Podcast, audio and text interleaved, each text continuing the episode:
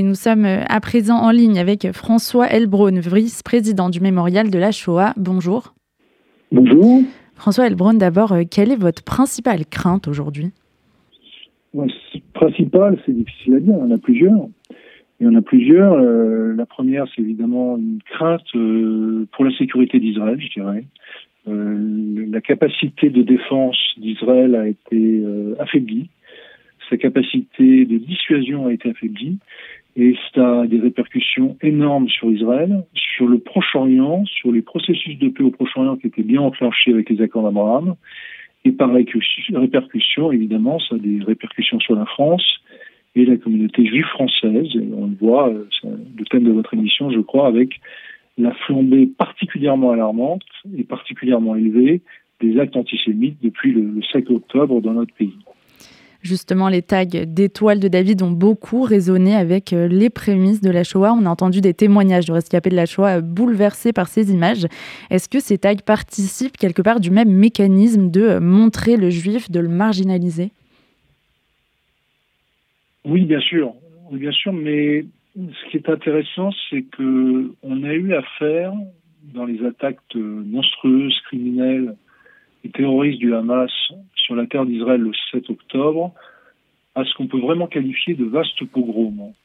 Et ces vastes pogroms ont, revivifié, hélas, des mémoires enfouies profondes dans notre inconscient, toutes et tous, de juifs d'Europe, euh, ce sont euh, les massacres des croisades au Moyen Âge, c'est les bûchers de l'Inquisition, euh, c'est les pogroms en, dans l'espace polono-ukrainien russe de la fin du XIXe siècle et surtout de 1918 à 1922.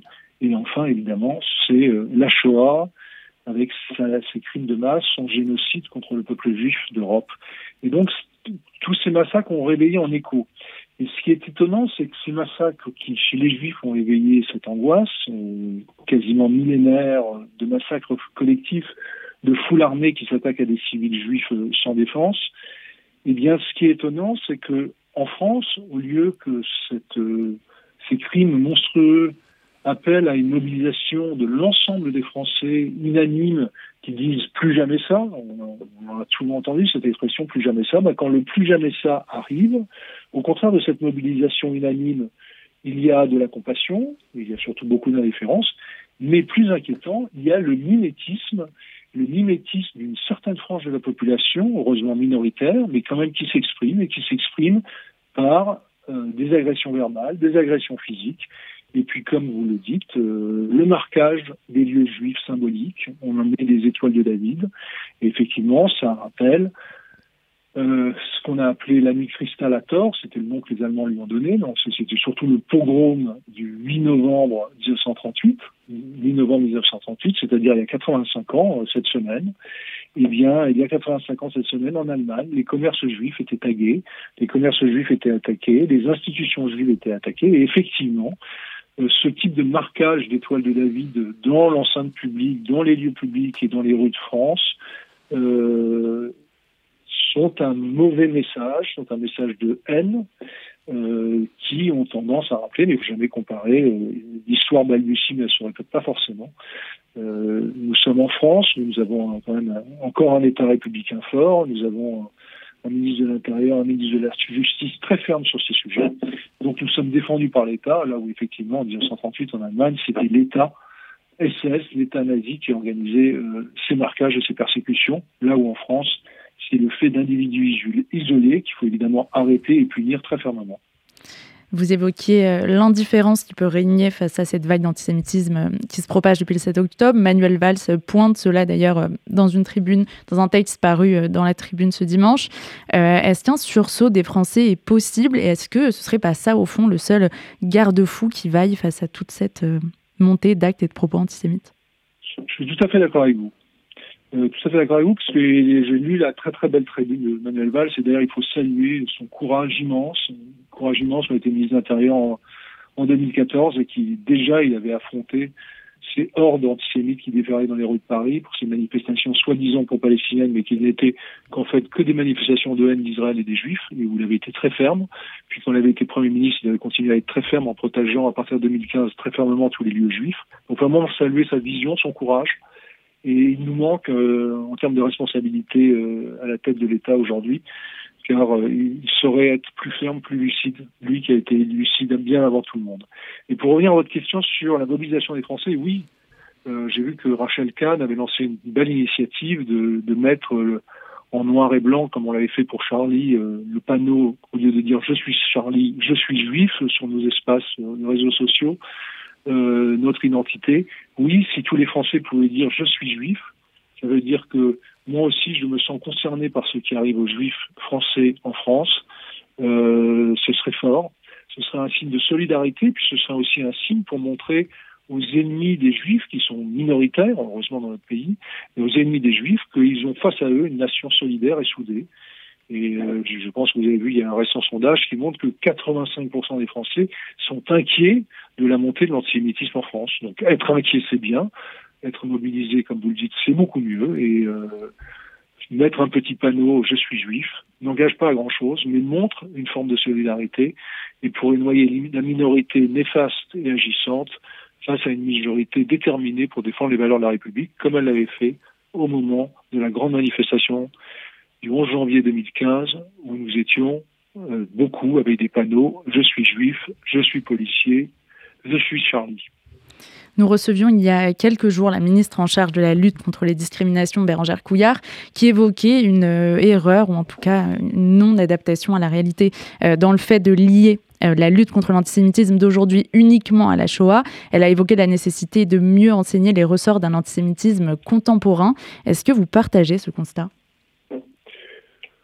Oui, il ne faut pas casser quelque chose pour créer autre chose. Par contre, je pense qu'il y a, euh, parce que évidemment, comme vous m'interrogez comme vice-président du Mémorial de la Shoah, nous, notre action au Mémorial de la Shoah ne, se cantonne pas à enseigner l'histoire de la Shoah.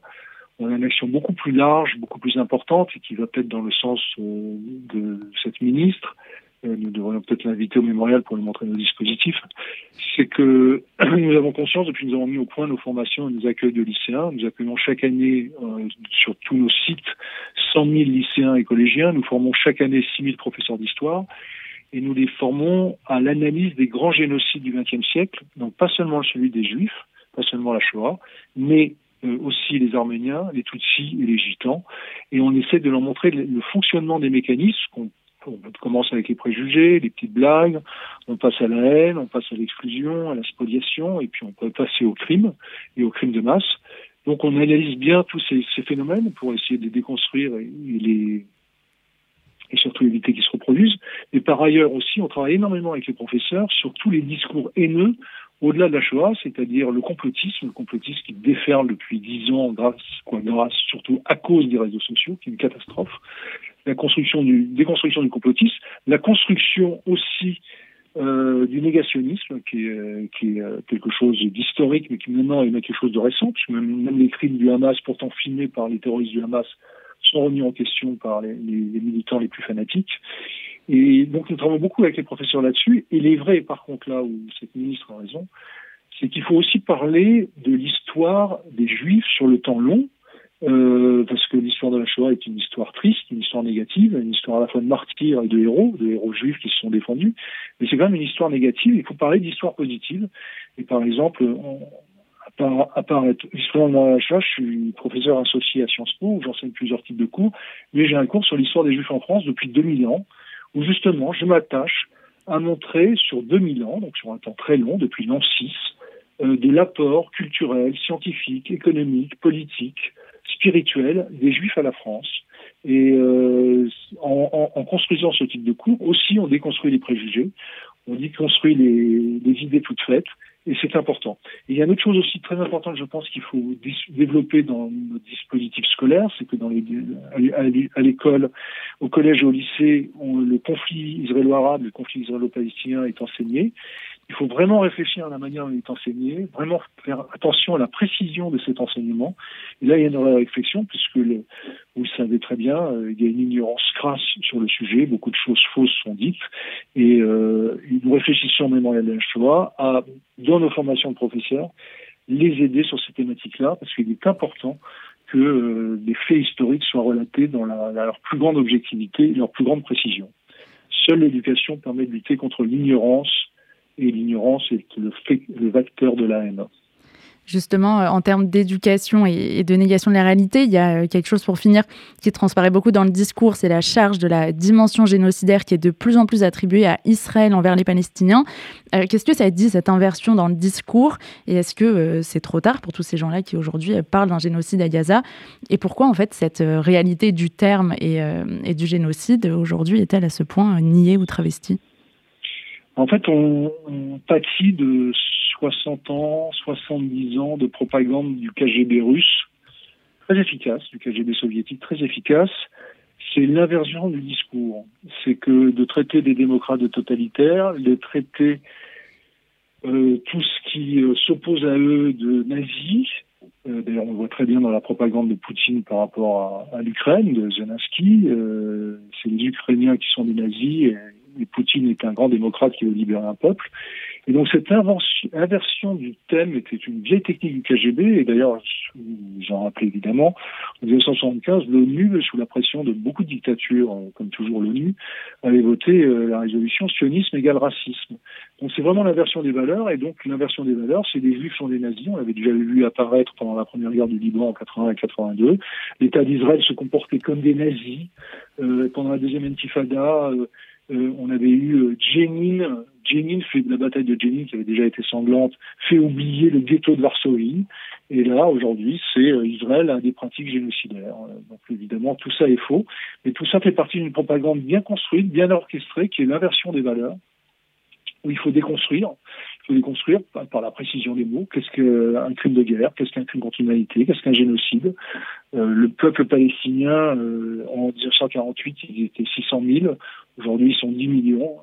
Je n'ai pas l'impression qu'ils aient souffert d'un génocide. Donc, il faut être factuel, précis dans nos argumentations, ce que vous faites à RCJ. Euh, et donc, c'est important, c'est important de construire tous ces discours. Merci beaucoup d'avoir été euh, notre invité ce matin sur RCJ, François Elbron, vice-président du mémorial de la Shoah. Merci, au revoir.